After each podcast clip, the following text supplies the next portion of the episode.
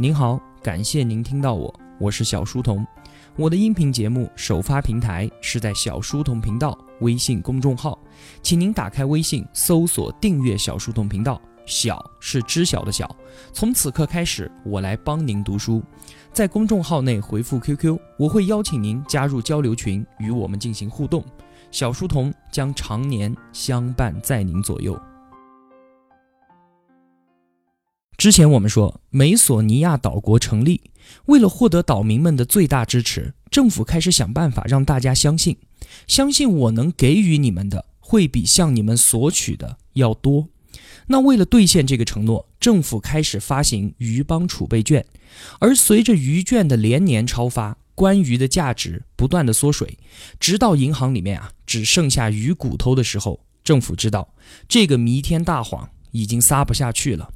而就在这个时候啊，非常的幸运，遥远的中岛帝国，他们为了让自己的岛屿经济得到快速的发展，想要参与到岛际贸易当中来，而中岛帝国的国王则认为啊。这其中的关键是，首先要拥有美索尼亚岛国的鱼帮储备券，于是就开始用大量的真鱼来交换鱼券。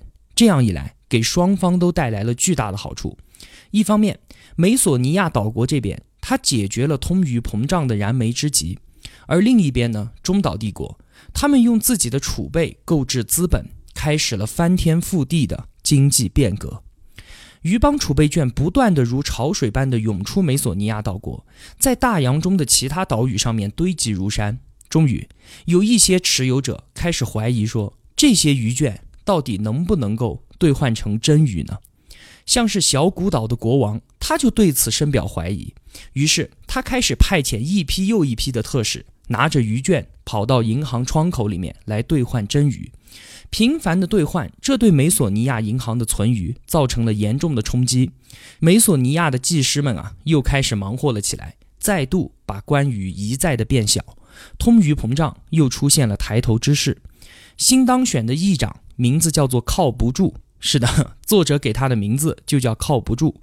其实呢，我感觉就是暗指尼克松，因为作者在故事里面啊，还说这位靠不住议长因为一次水蛇事件而引咎辞职。那自然就是说尼克松总统和水门事件了。这个时候啊，靠不住议长知道，如果其他的岛屿都像小古岛一样跑过来兑换真鱼的话，那么鱼帮储备银行里的真鱼很快就会被一洗而空。那个时候，鱼券将会变得一文不值。他做出了一个决定：如果非要鱼死网破的话。那么只能让你们这些外国人来承受这些损失了。他干脆就对外国储蓄者关闭了所有的银行兑换窗口。从这个时候开始，鱼帮储备券的价值就已经不再取决于真鱼，它在国际市场上的价格就只由对方想要交换的商品价值所决定。实际上，只有美索尼亚还保有在经济和军事上的强大地位，那么鱼帮储备券才会有价值。鱼本位的破灭，导致了很多岛屿对鱼券都失去了信心。不出所料，鱼帮储备券的价值暴跌。然而呢，它的价值却并没有因此完全丧失，因为它仍然是最常见的货币形式。价格虽然跌得很厉害，但最终还是稳定了下来。关闭银行窗口，使得美索尼亚政府安然度过了这次的危机。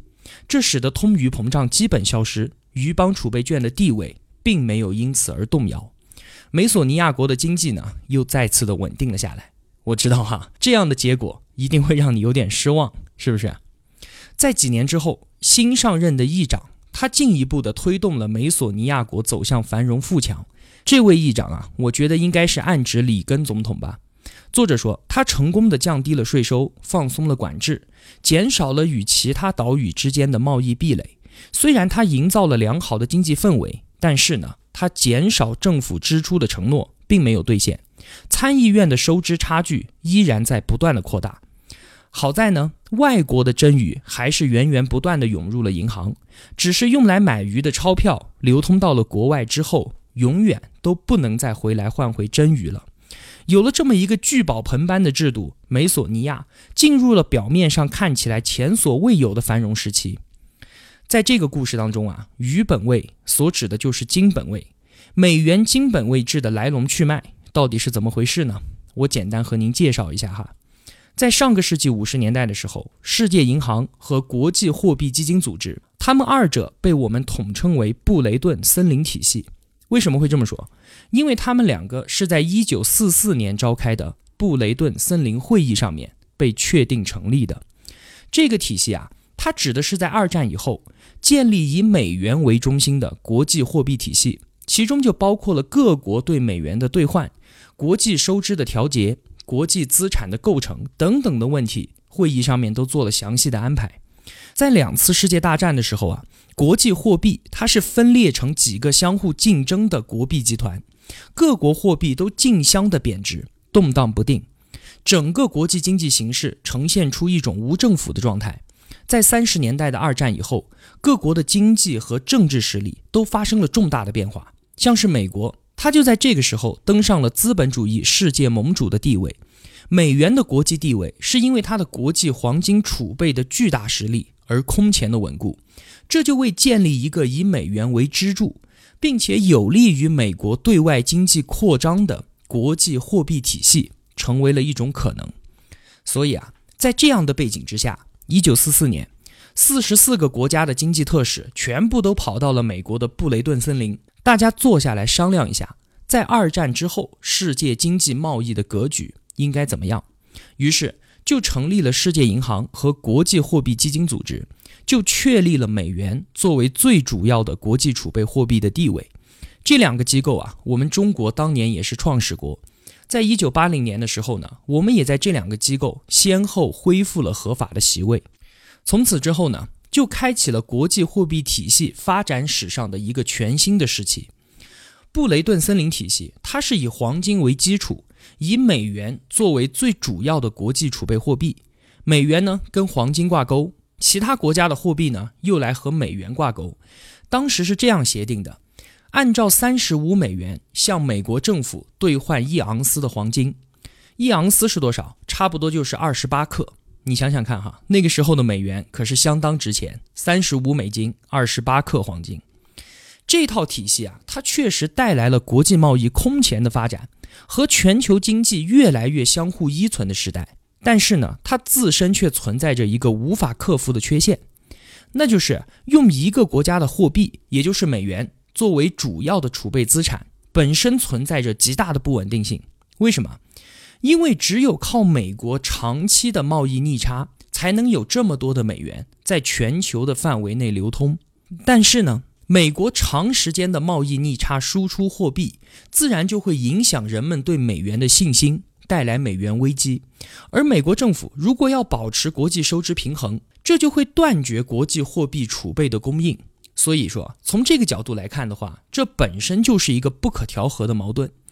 那么到了上个世纪五十年代之后，随着美国经济竞争力的削弱，贸易逆差开始趋向于恶化，出现了全球性的美元过剩，各国开始纷纷要求兑换黄金，美元回流，黄金呢则大量外流，一直到一九七一年的时候，美国的黄金再也支撑不住泛滥的美元，尼克松政府只有宣布，那么我们只有放弃金本位制。开始实行黄金与美元比价的自由浮动，各国呢都开始实行浮动的汇率制，不再承担维持美元固定汇率的义务。从这个时候开始，美元就不再是全球货币围绕的中心。所以说，金本位的破灭也就标志着布雷顿森林体系的完全崩塌。嗯，大致的过程啊就是这个样子的。把这一点说清楚了，我们回到书本，作者说啊。在有文字记载的历史上，人类曾经把各种各样的东西拿来当成货币，像是食盐、贝壳、珍珠，甚至是牲畜，都曾经流通一时。但是呢，最后金属，尤其是金银，成为了最普遍的货币形式。这并非是偶然啊，因为贵重金属它拥有货币的所有价值属性和使用属性，它储量稀少，人人都想要，质地均匀，性质稳定，延展性好，对不对？即便人们不想用贵金属来充当货币，但是贵金属它本身还是因为其他的用途和储备稀少的特性而具有价值。但是我们反观纸币，纸币只有在足够多的人愿意使用它来交换商品和服务的时候，它才有价值，对不对？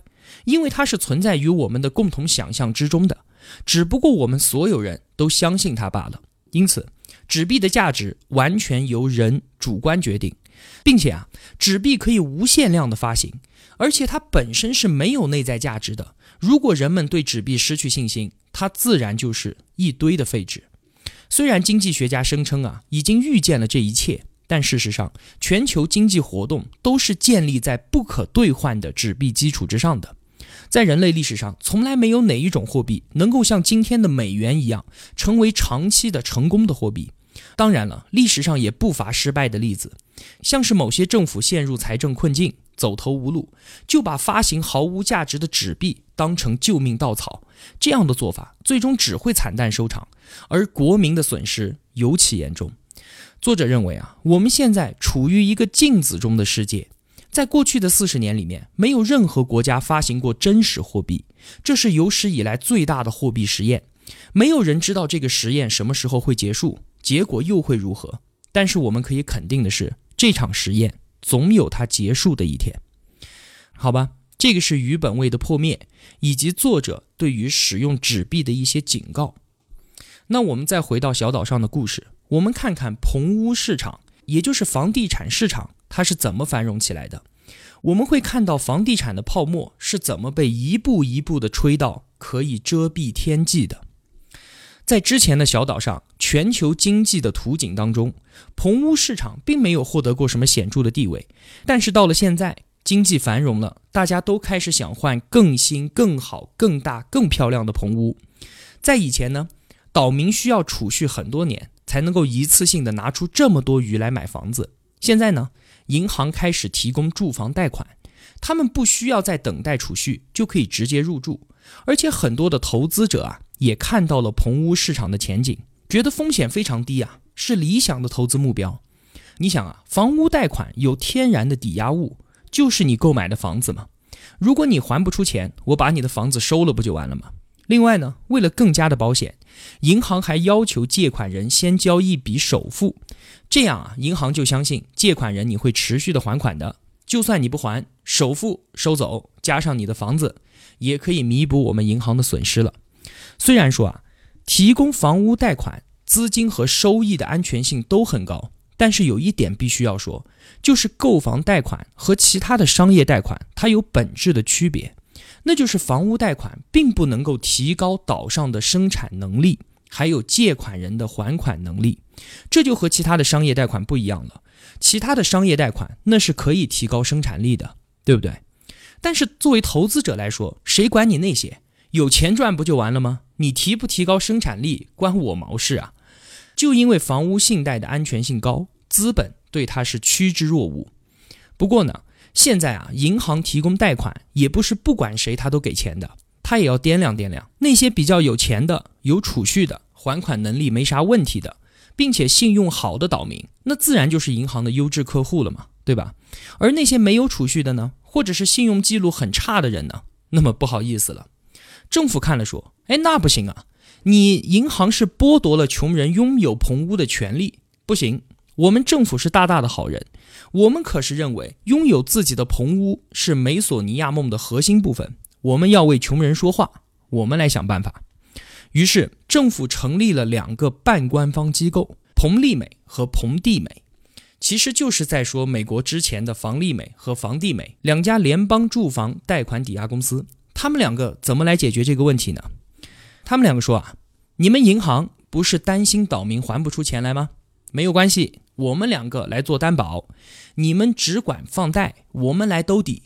你们不愿意持有的贷款，那么拿来给我，我帮他们先还了，然后岛民们再直接还款给我就行了。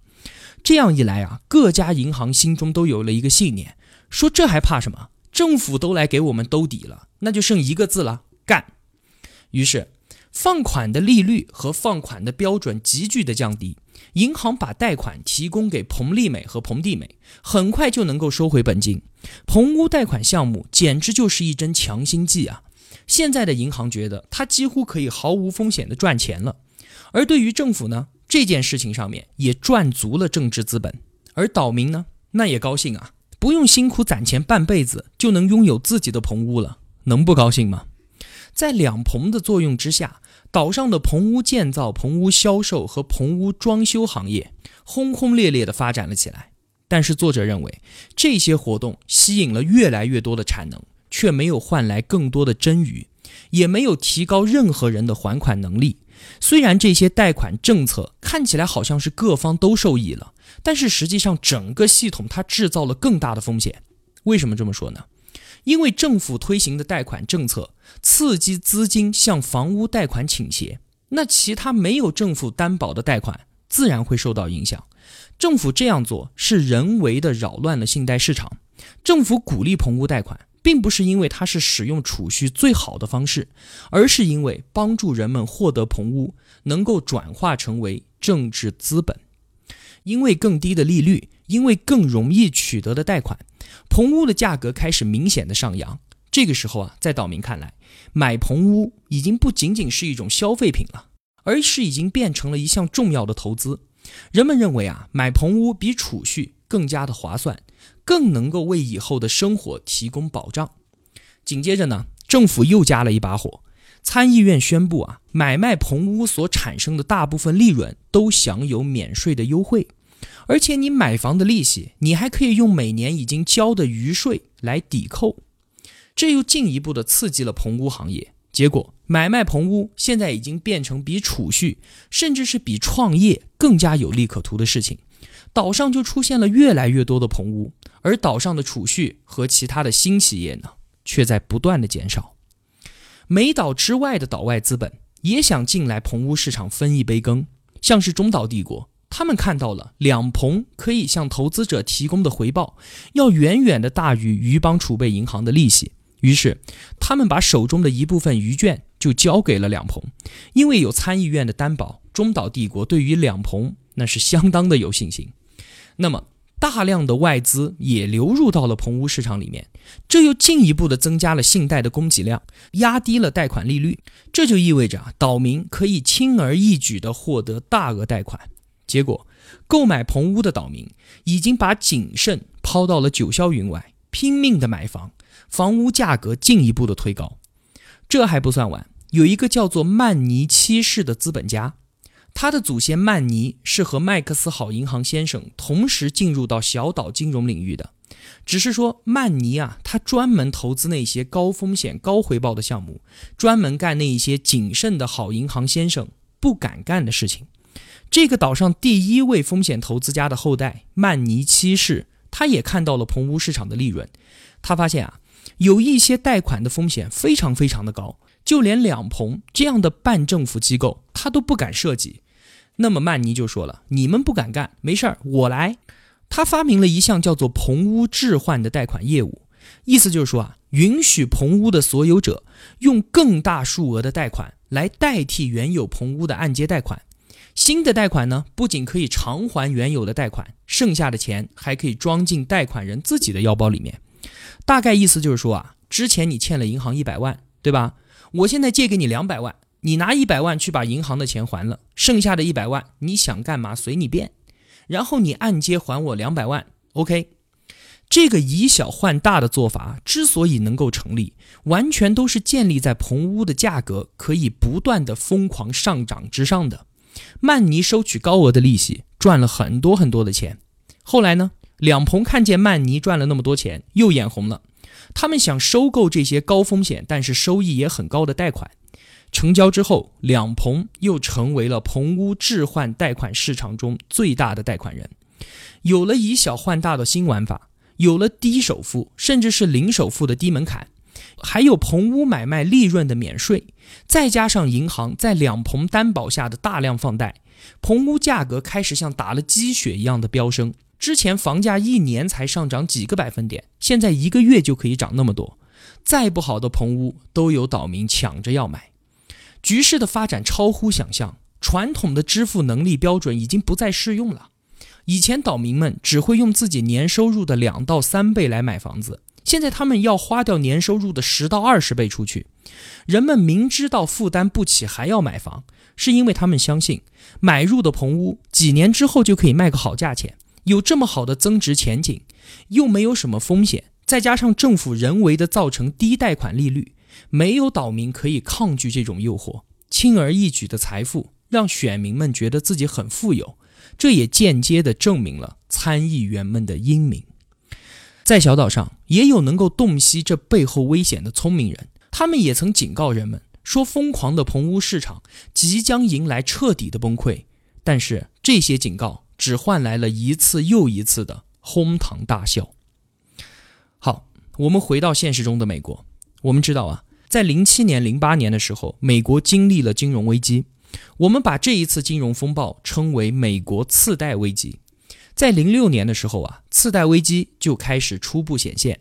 零七年八月开始席卷美国、欧盟、日本等等的世界主要金融市场，美联储立即做出反应，伸手救市，股市得以在高位维持，似乎情况并没有看上去那么糟糕。但是紧接着，零八年八月，美国房贷两大巨头房利美和房地美股价暴跌，持有两房债券的金融机构大面积的亏损。